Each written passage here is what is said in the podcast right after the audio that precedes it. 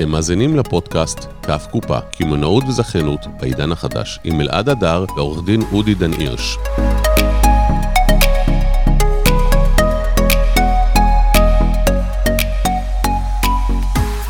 לפי השעון פה אנחנו אפילו דקה בהקדמה, אבל לא נגלה לאף אחד שהאמת, אה, השעה שמונה בדיוק.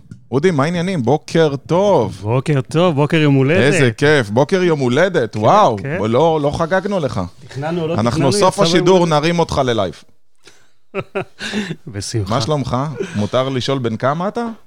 אני בן 49. יאללה. 49 ומאושר. 49 ונראה כמו 29. ראיתם דבר כזה? מה אתה שותה מרגיש. בבוקר שאתה שומר על כזה... אתה יודע מה, קמתי הבוקר, אלעד, מה? וחשבתי לא על מה אני שותה בבוקר. מה? מה גורם לי להרגיש טוב? והבנתי שהתובנה הכי גדולה שהייתה לי בחיים בשנים האחרונות, שאני לא לוקח את החיים יותר מדי קשה על הכתפיים. מדהים. קם בבוקר, ואני, ואתה יודע, אנשים אומרים, זה בחירה, בחירה, בחירה. לגמרי, הכל בראש. בחירה. נכון, אבל העניין, השאלה איך גורמים לאנשים, מלא יודעים ל- ל- למלמל את המנטרה הזאת, שזה הכל בראש, אבל איך אתה באמת הטמעת את זה? אני חושב שמה שעשיתי בשנים האחרונות זה פשוט הוצאתי מהחיים שלי את כל הדברים שלא עושים לי טוב, בתור התחלה. כל הסחות הדעת. את חמותך? לא, סתם. האמת, שיש לי אחלה חמה, אבל... האמת שגם לי. כן, אבל באמת כל דבר בחיים ש... שגורם לי לא טוב והיה שואב אנרגיה, הוצאתי אותו, הוצאתי אותו מהחיים. לקח מדהים. לי זמן להבין איזה דברים עושים לי לא טוב.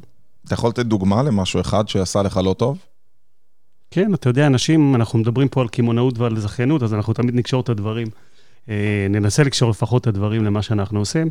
אני חושב שאנשים, כשהם מקימים עסק, מה שהם שוכחים, שברגע שאתה מקבל החלטה ואתה מתחיל לפעול, אתה יודע איך אתה מתחיל, אבל אתה לא יודע מה יהיה אחרי זה, לגמרי. ויש חלום גדול ודברים נראים בצורה מסוימת, בפועל, זה מנהל אותך, אתה הופך להיות מנוהל, ולא תמיד בסוף אתה נמצא באיזשהו מקום שבו אתה שולט על מה שיש. אז מה שחררת? קודם כל הבנתי מה עושה לי טוב. אני חושב שזה אחת התובנות הכי גדולות שיכולות להיות. להתרכז בזה. להתרכז בזה. עכשיו, אתה יודע, אומרים better said than done, זה קשה. אנחנו לא כולם תמיד נמצאים במקום אה, הכי מדויק לנו בחיים, וצריך לזכור שגם אנחנו תמיד נמצאים בהתפתחות, והחיים מתפתחים ומשתנים. אז הדבר הזה הוא כל הזמן משתנה והוא כל הזמן פלואידי. אבל אם בן אדם מבין מה עושה לו טוב, ונזהר ממה שעושה לו לא טוב, בסוף הוא מגיע לאיזשהו מקום, שהוא קם בבוקר והוא, אה, והוא נמצא במקום של... אה, שטוב לו לקום בבוקר. שטוב לו לקום שאל בבוקר, אותי זה התחלה. מישהו, אתה יודע, זה מצחיק שאני מעביר כל יום שיעור יומי, ואז פתאום מגיע התלמיד ומכה את המורה. אז הגיע אליי מישהו, אומר, אני עוקב וזה, אני חייב לשאול אותך שאלה, אתה כל פעם בפודקאסטים שלך שואל מה זו הצלחה, אז מה זו הצלחה עבורך? ובואנה, נתקעתי. כי בגלל שאני כבר כל כך מוצף, והדבר הראשון שיצא לי מהפה זה אני אומר, לקום בבוקר בכיף. כאילו באמת, מבחינתי הצלחה זה שאני מחכה לקום מחר בבוקר למה שמחכה לי. תחשוב כמה זה פשוט. זה לכאורה פשוט, זה פשוט כשאתה מבין את זה, וזה נכון. פשוט כשאתה מיישם את זה, ואז אתה מבין מה האלטרנטיבה של הדבר הזה. הרבה, הרבה אנשים בחיים, מרביתנו, צריכים לעבור איזשהו תהליך. יש עקומת לימוד לכל דבר. אנחנו לא מגיעים ישר לאותו מקום. יש תהליך התפתחות וזה בסדר גמור, אנחנו לא תמיד נמצאים במקום הכי מדויק. אתה לגמרי. יודע, בן אדם עושה, עושה, עושה, ואני חושב שבחיים אנחנו בסוף מדייקים מתוך מה שלא נכון לנו. אתה עושה משהו, מבין שהוא לא נכון, ואז אתה מבין מה יותר נכון עבורך. זה בדיוק מה שאנחנו הולכים לעשות היום, אנחנו הולכים לדייק ולהבין בזכיינות בעידן המודרני וכל מה שקשור אה, אה, לקמעונאות, איך מדייקים, כי האומנות נמצאת בפרטים הקטנים, ואנחנו נגיד בוקר טוב למי שנמצא איתנו בשידור, תכתבו לנו בוקר טוב מי נמצא איתנו ואנחנו נשמח לפרגן גם לכם, זה היתרון למי שנמצא איתנו בלייב. בינתיים ככה בוקר טוב לשוש, ובוקר טוב לדורית, ובוקר טוב לעדי ולאולג, ובוקר טוב לכל מי שנמצא, אתם גם מוזמנים לשתף את השידור. בין אם אתם מאזינים עכשיו בספוטיפיי, בין אם אתם מאזינים ביוטיוב, בין אם אתם מאזינים בפייסבוק, אנחנו בכל מקום. אז אגב, אני רוצה להגיד בהקשר כן. הזה, שאנחנו כרגע מנחים את התוכנית, מעלים רעיונות, מדברים על דברים שמבחינתנו הם מעניינים, ויש בלי סוף דברים, אנחנו תמיד נבוא עם, אה, עם אה, תוכן שהוא תוכן מעניין, אבל אנחנו באמת נמצאים פה בלייב ובשיתוף, ואני חושב שזה לא רק לגיטימי, זה אפילו מתבקש, שמי שחוזר וצופה בנו ויש לו שאלות ורוצה להעלות רעיונות, או נושאים שמעניינים שהייתם רוצים שאנחנו נדבר עליהם, אנחנו יותר מנשמח, תשלחו, באהבה, בשביל זה באהבה, אנחנו ואנחנו פה. נתייחס. אז בוא תגיד לי, מה זה אומר לדייק? אתה כל הזמן מדייק, מדייק, אתה יודע, אתה עורך דין ואתה אוהב את הפרטים הקטנים, ואתה חייב לשים לב לפרטים הקטנים, ואני מהיועץ העסקי, מהמקום שאני נמצא, אני דווקא ממקום שלפעמים אני אומר, done is better than perfect. בוא, אל תחפש שהכל יהיה מושלם. אז אנחנו היום הולכים להיות בשני צידי המתרס, במקומות שאני אומר מה אפשר לעגל, ובמקומות שאתה אומר דווקא מה אפשר וחייבים לדייק. אז נכון. במה אתה מדייק את הלקוחות שלך? על מה אתה אומר להם, בזה לא מתפשרים? תראה, קודם כל אני אתחיל ואני אגיד לך שהגישה שלך היא לא שונה משלי. הכל תלוי איפה. והכל תלוי איך אתה... זה עניין של סמנטיקה. גם כשאתה אומר דניס ב... better than perfect? then, then perfect, עדיין יש דברים שבלעדיהם אתה לא תצא לדרך, נכון. נכון? אז אני חושב שחוק ה-2080 עובד בכל החלטה שאנחנו לוקחים בחיים וכל מה שאנחנו עושים בחיים. אני אדבר רגע מהכובע שלי כעורך דין, כי אני לא רק עורך דין, אני גם יזם, וכעורך דין אני גם בהרבה מובנים רואה את עצמי כמנטור. אני חושב שמה שאני עושה עבור הלקוחות שלי זה מביא להם ראייה עסקית מאוד מאוד ייחודית. ואני חושב שעורך דין שרק בא וחושב על התוצרים המשפטיים, הוא בעיניי מפספס. למה הוא מפספס? כי יושב מולו בן אדם, והבן אדם נמצא בצומת, ואם נדבר על זכיין שבא ורוצה לקחת זיכיון של רשת, הוא נמצא בצומת משמעותית מאוד בחיים. ואני יכול כעורך דין לשבת מולו, להגיד, אוקיי, אתה רוצה הסכם זכיינות, בוא נעשה לך הסכם, לתת לו הערות, לשלוח לו. מרבית המקרים הוא יקבל את מה שכתבתי כ... כאיזשהו... אתה יודע, זה, יש הרבה עורכי דין שעובדים בהסכמי טמפלטים כאלה, תבניות שבעצם באים ושמים את הכל, וזה גם הרבה פעמים בא לידי ביטוי במחיר, וגם סביר להניח שבאו אליך לקוחות ואומרים, נו אודי, בחייאת, עשית כבר 100 הסכמי זכיינות, בינינו אתה רק משנה למעלה את השם, למטה את הסכומים, את השם של הרשת המזכה, ותוריד לי במחיר, אבל מה שהם לא מבינים שהאסון והסיכון הוא בדייקנות. אתה יודע, אני חייב לספר לך משהו. מקרה על הצד ההפוך, אה, על חוסר מודעות והבנה שלי, ונזק שזה גרם לי של מאות אלפי או מיליונים, בגלל היפוך מילים בהסכם. ספר, אני סקרן.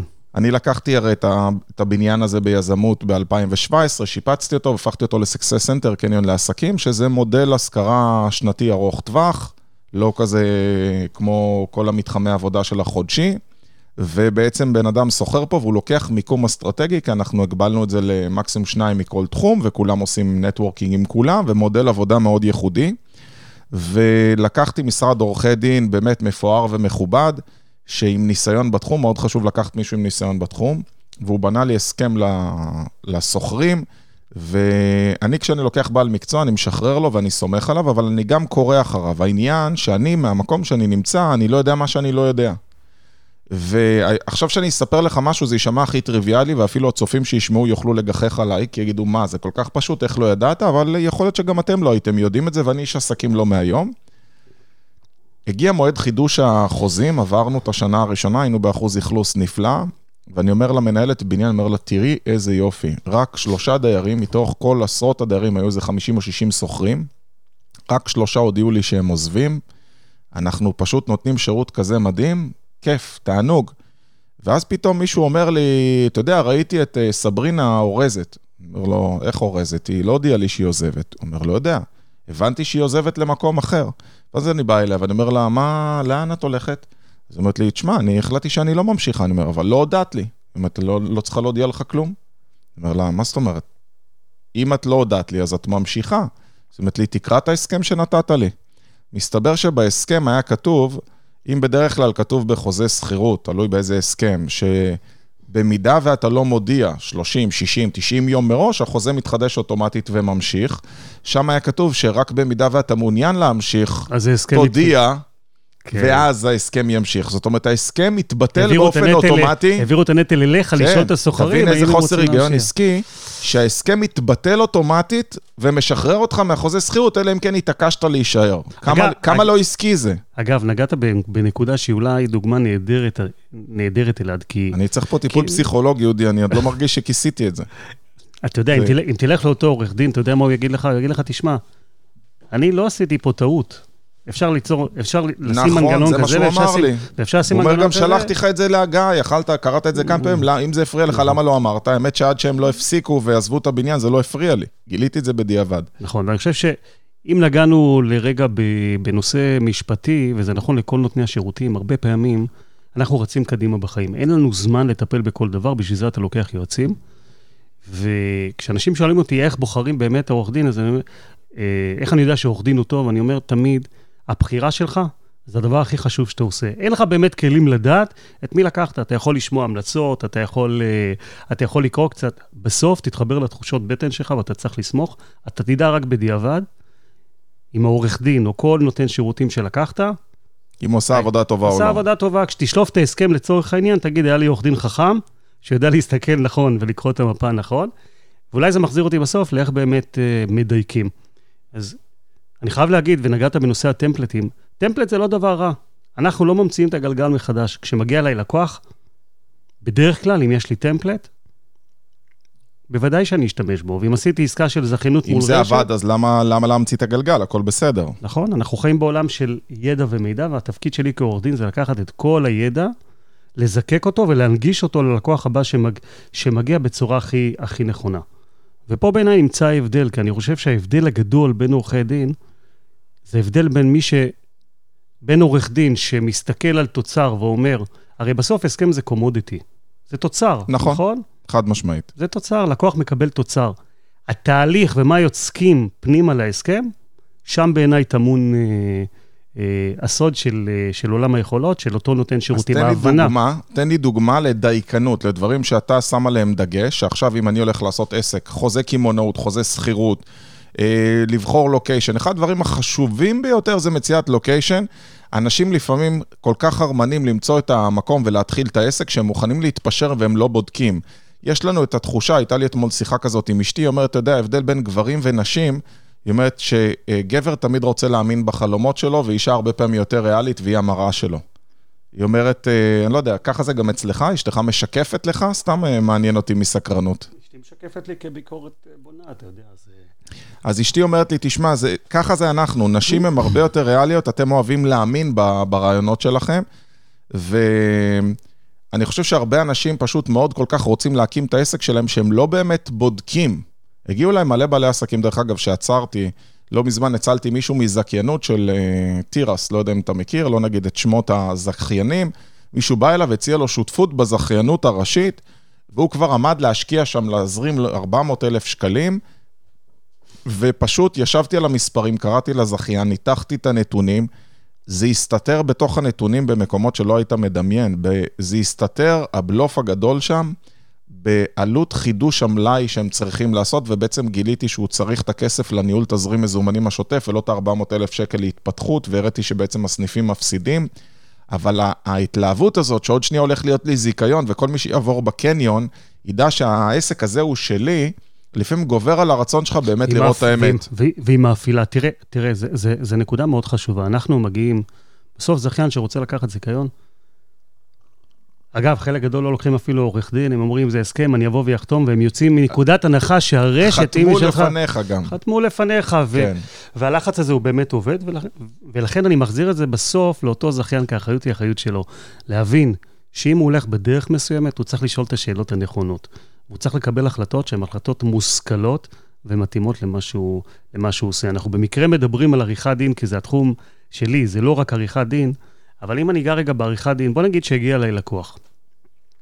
אני אגיד לך מה אני עושה עבורו שונה, שלא כל uh, עורך דין עושה, ובעיניי uh, צריך לעשות על ידי כל עורכי הדין. כשמגיע אליי לקוח, אומרים, אתה יודע, עורך דין לא צריך להתערב בתנאים המסחריים. אני אומר... להפך. אני אומר, תנאים מסחריים, קודם כל ומשפטיים מתערבבים. מה זה מסחרי ומשפטי? אם אני אדבר איתך על תקופת השכירות, זה מסחרי או משפטי? גם וגם. זה גם וגם. אז, אתה יודע, מגיע אליי לקוח ואני מסתכל על הסכם. ואז אני רואה שיש לו שמונה שנים בהסכם, יש לו ארבע שנים ועוד ארבע שנים אה, אופציה. נשמע הגיוני, נכון? ישלוף לך עכשיו 20 הסכמים של 20 רשתות, אתה תראה שמונה שנים, עשר שנים. זה לגיטימי לחלוטין, זה נשמע בסדר. איפה אני חותם? אני בא וחותם, הלקוח מוכן להתקדם.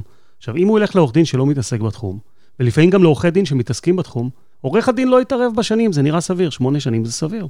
כשמגיע אליי לקוח, אני באופן אישי, זו גישה שלי, יכול להיות שהם, אתה יודע, שאנשים בוחרים להתנהל אחרת. אני מסתכל ואני אומר, מה זה השמונה שנים האלה?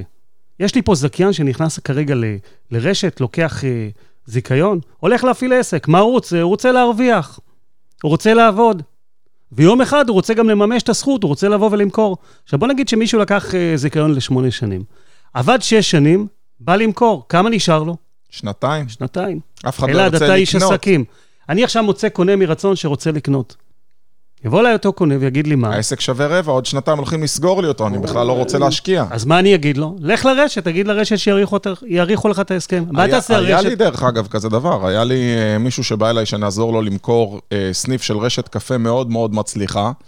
יש לו סניף שמרוויח בשנה קרוב למיליון שקל, והוא לא הצליח למכור את ה... הוא לא הצליח למכור את העסק שלו, מסיבה מאוד פשוטה, שנשאר לו שנה לזיכיון, לזיכיון, ולא ברור אם הרשת תחדש לו או לא תחדש לו אחר כך, ואף אחד לא רוצה לקנות עסק שלא ברור לי, איך אומרים, הולך ללכת פה מנוע עוד מעט. אז בוא, אני טיפה אמתן את זה. בוא נגיד שהרשת מוכנה לחדש. נשאר לי שנתיים לזיכיון, אני חוזר רגע לדוגמה, והדוגמה רגע, שלך... ואם הרשת רוצה גם כסף, אז אני עכשיו צריך לשקלל את זה. אז זה בדיוק מה שאני אומר. אז עכשיו הלכתי לרשת, נכון? ואני בידיים של הרשת. באה הרשת ואומרת, אני רוצה דמי זיכיון נוספים, אני רוצה הסכם זיכיון חדש.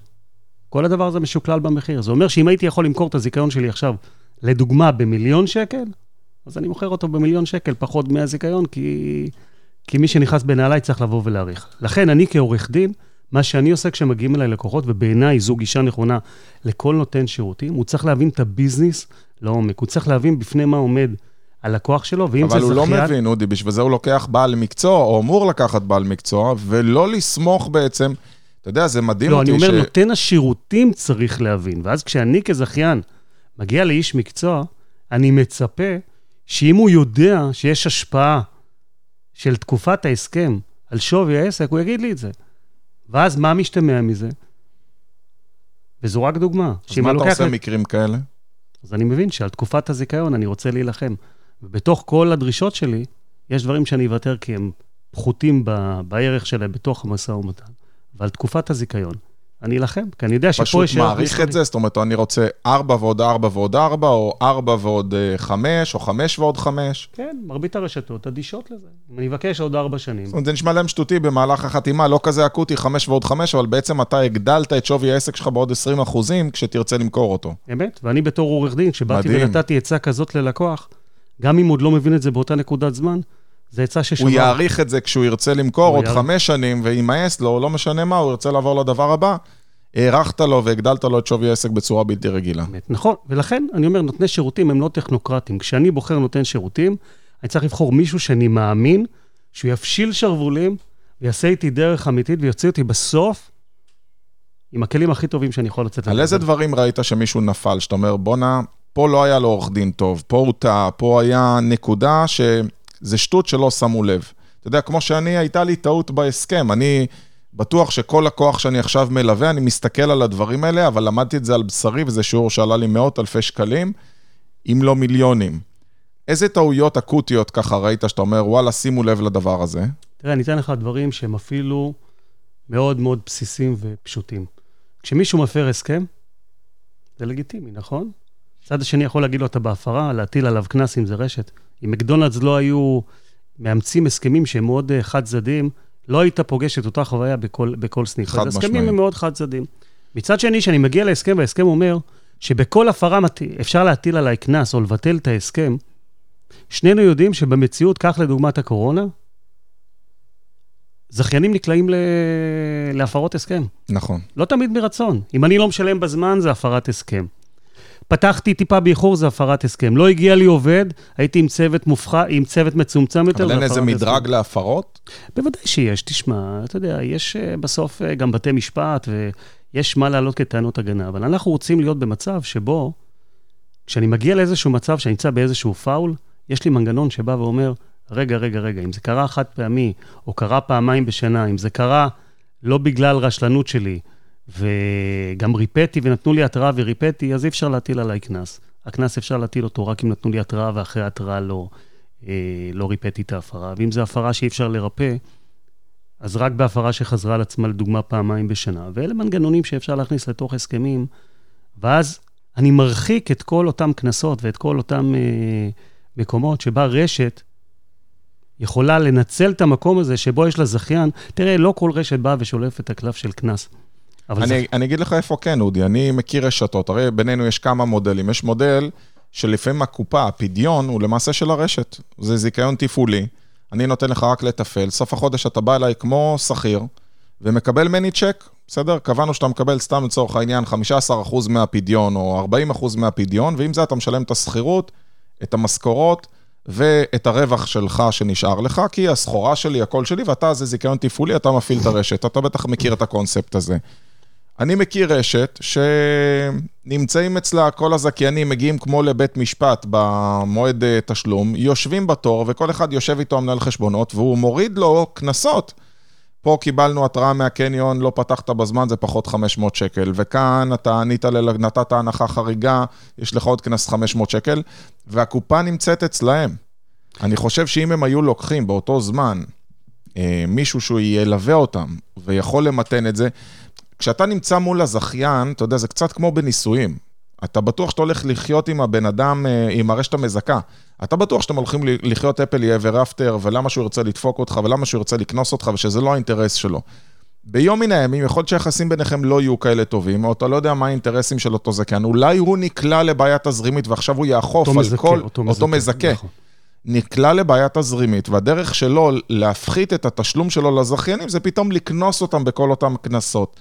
זאת אומרת, זה הדייקנות שאנשים לא שמים לב אליה, ואומרים, יהיה בסדר, ואתה, התפקיד שלך הוא לצפות את הגרוע מכל ולמנוע אותו. נגעת בנקודה מאוד מאוד חשובה. הנושא של סליקה על ידי uh, מזכים, זה קיים בזכיינות תפעולית, אבל בשנים האחרונות אני רואה יותר ויותר רשתות, שאגב, זה בדרך כלל לא יוזמות שמגיעות מהם, זה הרבה פעמים מגיע מעורך דין אה, שהוא חכם, שהוא בא וממליץ לרשת איך לשפר את, אה, את המודל העסקי והכלכלי שלה ולהעלות את היקף הביטחונות. זה הרבה פעמים מגיע מהמקום, מהצורך. נגיד, אם אני מספק אה, בגדים ויש לי סחורה אצל לקוח, אני מעדיף שהאשראי יעבור אצלי, כי אז יש לי את הבטוחה אצלי ביד. ברור. מה יכול לעשות הזכיין? כי לא תמיד אני יכול להתנגד לזה בתור זכיין, זה המודל של הרשת. נתקלתי וככה הרשת עובדת. אז אני לא יכול ללכת להילחם על זה, כי היא לא תשנה את המודל בשבילי. מה כן אני יכול לעשות? אני יכול, לדוגמה, לצמצם את המקרים שבהם הרשת יכולה לקזז. נכון? שיכולה... אני לדוגמה, לא הייתי מאפשר לרשת לקזז קנסות, או לא הייתי מאפשר לרשת לקזז... אה, אה, אני יכול לתת טיפ פשוט בנושא הזה.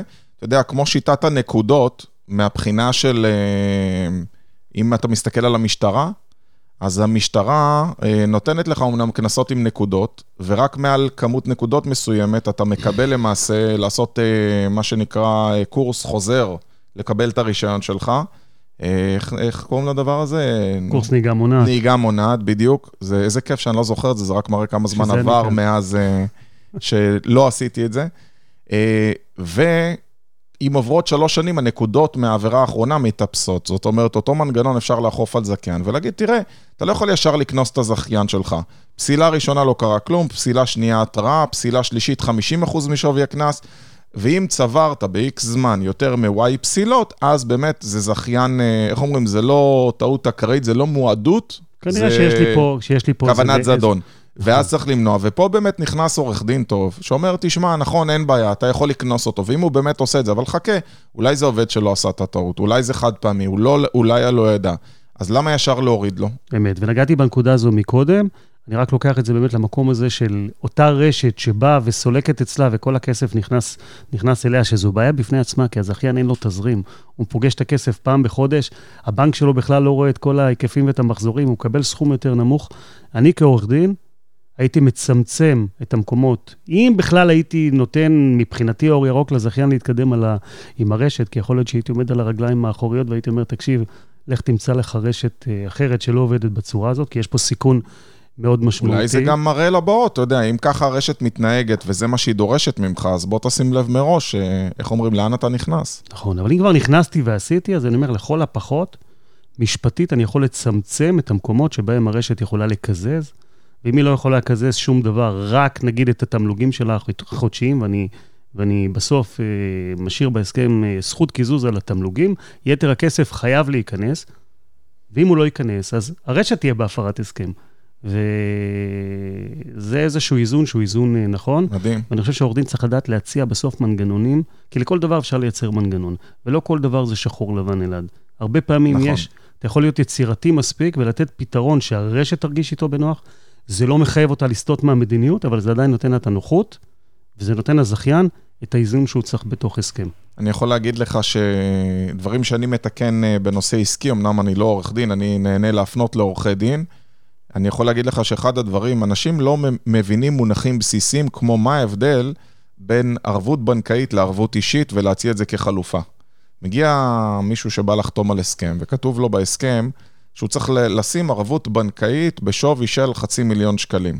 בסדר? על הזיכיון, מעבר לזה, כדי למנוע ולאכוף ו... ו... ו... ובעצם אם אתה בא ואתה אומר, תשמע, לי יש נכסים, אני מוכן לתת לך ערבות אישית. מבחינת בטוחה, זו אותה, כמעט אותה בטוחה עבור האדם, כי אני בא ואומר לך, הנה, אני אה, לצורך העניין בעל כושר פירעון, אבל מה שרוב האנשים לא יודעים, לדוגמה במקרה הזה, שמבחינה עסקית, ערבות בנקאית תופסת לך אובליגו. זאת אומרת, אתה הולך עכשיו לפתוח עסק, אתה הולך להקים ולשלם ולעשות שיפוץ ולהשקיע בשיווק והוצאות תפעול, ואתה עוד מעט תצטרך את התזרים מזומנים, שאולי עד היום בכלל לא היית מודע לזה, שהבנקאי שהיה אליך חביב וכל הזמן הציע לך כסף פה ובוא תשקיע שם, פתאום תצטרך אותו, ואז הוא כבר לא יהיה כזה נחמד. ובעצם פה החלופה של ערבות אישית אל מול ערבות בנקאית משחררת לך עוד חצי מיליון שקל אובליגו, או בסכום שביקשו ממך. והדברים באמת. הקטנים האלה זה הדייקנות שאנחנו מדברים עליהם בהסכמים. באמת. אגב, ביטחונות, ניגע בזה גם uh, כי זה נושא חשוב. רשתות uh, דורשות ערבויות בנקאיות, בדרך כלל רשתות uh, קטנות יותר לא מגיעות לסכומים האלה, מבקשות ה-50, 70 אלף שקל כערבות בנקאית. מרבית המקרים אפשר להוריד את הדרישה. Uh, ערבות אישית זו חלופה ואפשר להציע ערבים נוספים. גם פה מאוד חשוב להגיד לזכיינים, שגם כשהם מביאים ערבים, צריך לזכור, אם הבאתי את אבא ואימא כערבים, וחס וחלילה קורה משהו, אבא ואמא פנסיונרים גם... אה, הכנסתי אותם לצרה מאוד גדולה. ולדוגמה, ערבויות אישיות, אני יכול לצמצם, אני לא חייב לתת ערבות אישית על כל ההסכם, אני יכול לבוא ולהציע לרשת, אני רוצה להגביל את הערבות האישית לצורך הדוגמה ב-200 אלף שקל, ואני מבטיח לך שבמרבית המקרים הרשת תגיד אה, כן. שוב, המשמעות של זה היא משמעות מאוד גדולה, כי אם חס וחלילה, ושלא יקרה, כי אנחנו נכנסים לעסק מתוך כוונה להצליח.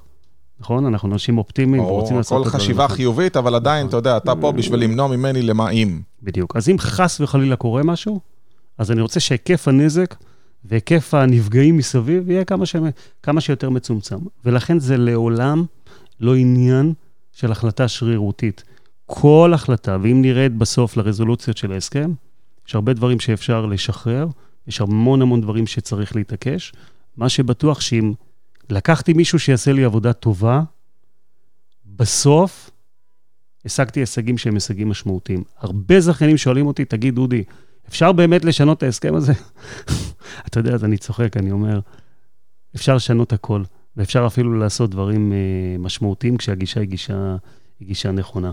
אתה נכנס לעסק, זה לא רק הסכם, אבל הסכם זה הבסיס של הבסיס. האמת ששם אתה יכול לראות את הנכונות עם הזכיין שלך, הרשת המזכה.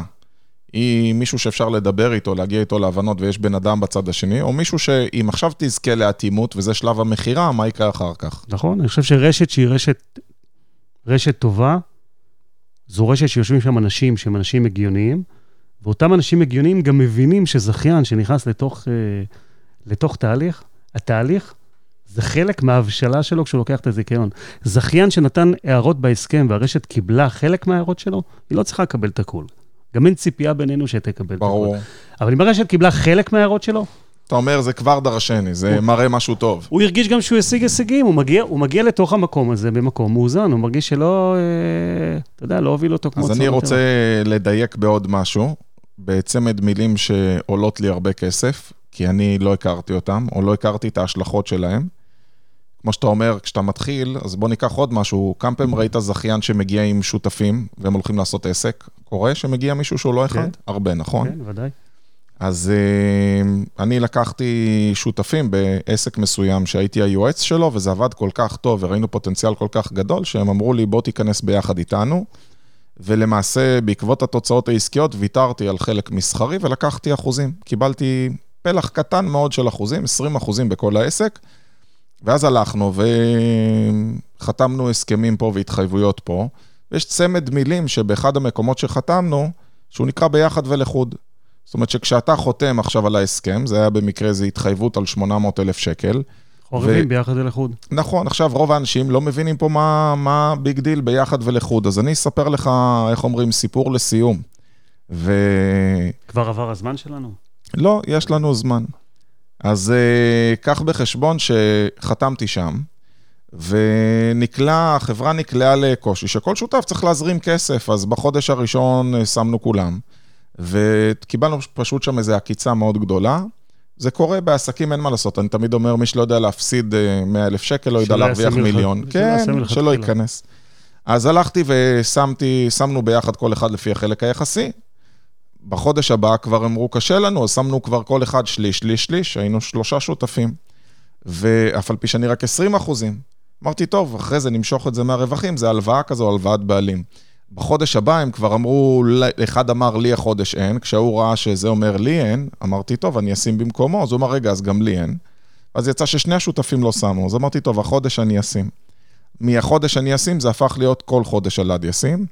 מאז עברו שנתיים וחצי, ובעצם אני משלם, החוב נפרס לחמש שנים, כי הגענו שם להסדר, כי החברה הזו לא פעילה, הם לא היו מוכנים להמשיך להפעיל אותה, אבל סחבק משלם, כשהוא 20% מהחברה, 100% מ-800,000 שקל, בגלל שתי מילים, ביחד ולחוד. ומה שאנשים לא יודעים, כשביחד ולחוד זה אומר שאם לצורך העניין מישהו אחר לא משלם, אתה אחראי על זה לחוד. זה הביחד. הביחד זה או שאתם ביחד משלמים, או שאתה לחוד תשלם על זה, אבל מישהו פה ישלם.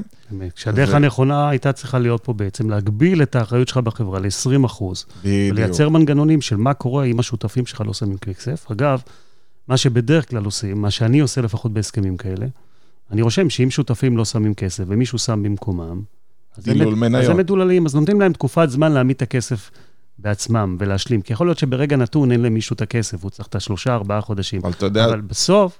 פה זה לא תפס. למה? כי הם החליטו שהם לא רוצים להשקיע יותר, מבחינתם החברה כבר לא שווה כלום. אז מה שיצא, זה לא אכפת להם הדילול, אין בעיה, קח 100%. והאמת שאני 100% מהחברה, עד היום אני משלם את הכל 100%. אז אה, זה השיעור שלי, כן, דרך אגב, זה מזמן לא עלה. כנראה שהאמנת בחברה, אחרת לא היית שם. אני האמנתי מאוד, לא ברור. אבל אתה יודע, אין מה לעשות, גם כיועץ עסקי, אני לומד ומשתפר כל הזמן, ואני, אה, לשמחת הלקוחות שלי, אני גם משתף גם בהצלחות וגם בכישלונות. ואתה רואה, אני אומר את זה בחיוך, לא כיף, אני מחזיר סכום נכבד בכל חודש על החברה, אבל זה חלק מהשיעורים שאתה עובר בחיים. תשמע, זו מעלה מאוד גדולה אצלך, שאני מאוד מעריך, כי אני חושב שבסוף, אתה יודע, כישלונות, ש... אין דבר כזה שאין כישלונות. אף אחד לא עושה ומצליח בכל מה שהוא עושה. נכון. עכשיו, כישלון זה לא תמיד כישלון, אה, אתה יודע, מפואר. כישלון יכול להיות כל דבר בדרך שלא הצליח לי כמו שרציתי, נכון? יש לי ציפייה, נכון. קרה קצת פחות, זה נקרא, זה יכול להיות מוגדר ככישלון. מישהו אמר לי שציפיות יש רק במיטה. יש מטרות. כן. אז מה שלא עמד במטרה, אה, אז, אז, אז, אז זה כישלון? כן, יש לנו, כולנו יש כישלונות בחיים, חלקם גדולים יותר, חלקם גדולים פחות. וכגודל הכישלון, גם ככה, אתה יודע, הייתה גודל כנראה אה, ההצלחה שהייתה יכולה להיות אם זה היה מצליח. אז כישלונות זה לא דבר אה, רע, כישלון זה דבר נהדר, אנחנו לומדים... חוכמה זה ללמוד, אתה יודע, מאז אתה יודע נכון. כמה אנשים חסכתי להם הפסדים דומים ביחד ולחוד ובלהגביל. אני יכול להגיד לך שהפריצות דרך הכי גדולות, אגב, זה מדעי, זה מדעי, פריצות הדרך הכי גדולות אצל אנשים בחיים קורות מתוך מקום של משברים, וזה לא סתם. כי אתה נמצא כל כך נמוך, שמשם אתה לא יכול לרדת, אתה יכול רק לעלות. ואנשים שמגיעים למקומות כאלה של, לא במקרה שלך, כי יש לך הרבה עסקים, אבל אתה יודע, מישהו שנמצא ופותח עסק ונופל, גם את זה הוא צריך לדעת לחבק, כי שנים קדימה ברטרוספקטיבה, הוא יסתכל והוא יגיד, הדבר הזה אפילו בנה אותי בחיים. אז כשאנשים נופלים, הרבה פעמים המוטיבציה שנוצרת במקום הזה, משם לגדול ולצמוח, זה מה שמביא להם את הפריצות דרך. ואם תסתכל אחורה, אתה תראה אפילו טראמפ. הגיע למה שהוא הגיע. שבע פעמים ש... פשט רגל. שבע פעמים פשט רגל. אתה יודע, אני מחלק את זה, אני אומר שבן אדם יכול להיות או אה, כוס אה, כזו מזכוכית, שאם מפילים אותה, אתה יודע, בשנייה היא נשברת, או משהו שברירי מאוד, או כמו פלדה, שככל שאתה מכה אותה יותר ומקפל אותה יותר, היא נעשית יותר קשוחה כמו חרב סמוראי. וזו הבחירה שלנו, כל מכה שאנחנו מקבלים, אם להישבר לרסיסים או להפוך להיות קשוחים יותר בפעם הבאה. לגמרי, זה מחזיר אותי גם לתחילת השיחה, שאלת אותי איך אתה מאושר ואיך אתה מגיע למצב שאתה קם בבוקר, ובאמת אתה מרגיש טוב, אז אני חושב שבסוף זה באמת עניין של גישה. איך אני מתייחס לדברים? אם אני מבין שבאתי לחיים האלה בסוף להתמודד, והתמודדות זה חלק מהעניין, וזה חלק מהדרך, ואני לומד לחבק את מה שיש וליהנות מהטוב, כי הטוב תמיד קיים. זה תמיד עניין של בחירה. אני קם בבוקר, אני יכול לראות את השמש זורחת, נכון? אני יכול לא להסתכל למעלה ולראות, נכון. uh, ולראות צל מאוד גדול. זו בחירה אמיתית, בן אדם צריך לאמן את עצמו למקום הזה, זה לא קורה לבד. אבל אם שוב, מבינים, תשומת לב לפרטים הקטנים. תסתכל לכל דבר, שום דבר לא מובן מאליו. זה מתחיל במודעות. נכון. מודעות, ו, ואני אני, אני באמת ממליץ לכולם לשאול שאלות נכונות. פשוט תשאלו שאלות. כשאתה שואל שאלות, אתה מקבל תשובות. כשאתה שואל שאלות, עולות שאלות נוספות. גם אם אתה לא יודע מה לשאול, תשאל מה אתה צריך לשאול. אז אני ממליץ להם. אה, דבר אחרון לסיום, אני אומר, קחו מקצוענים. אתה יודע, אתה יכול לשמוע את כל הפודקאסטים שלנו ברצף, ואתה יכול לראות, יש לי 4,000 סרטונים נוספים ביוטיוב, אבל אני חושב שיותר קצר לקחת מקצוען, כי אתה לא יודע מה שאתה לא יודע. תשומת לב לפרטים, לכו לבעל מקצוע בתחום שלכם, או בתחום שהולך לעזור לכם, ושם אתם תמצאו את הפתרון. אנחנו מקווים מאוד שנעמנו לכם אה, בשידור היום, לנו בהחלט היה כיף, כיף גדול. ומזל טוב, אודי. כיף להתחיל. ככה את הבוקר אה, יום לגמרי. הולדת. אתם מוזמנים להמשיך לעקוב אחרי קו קופה, הפודקאסט שלנו בתחום הקמעונאות ובתחום הזכיינות. אלעד הדר, אודי דן הירש. אנחנו אה, נתראה ונשתמע בפודקאסטים הבאים. שיהיה לכם יום נפלא. ביי יום ביי. נהדר.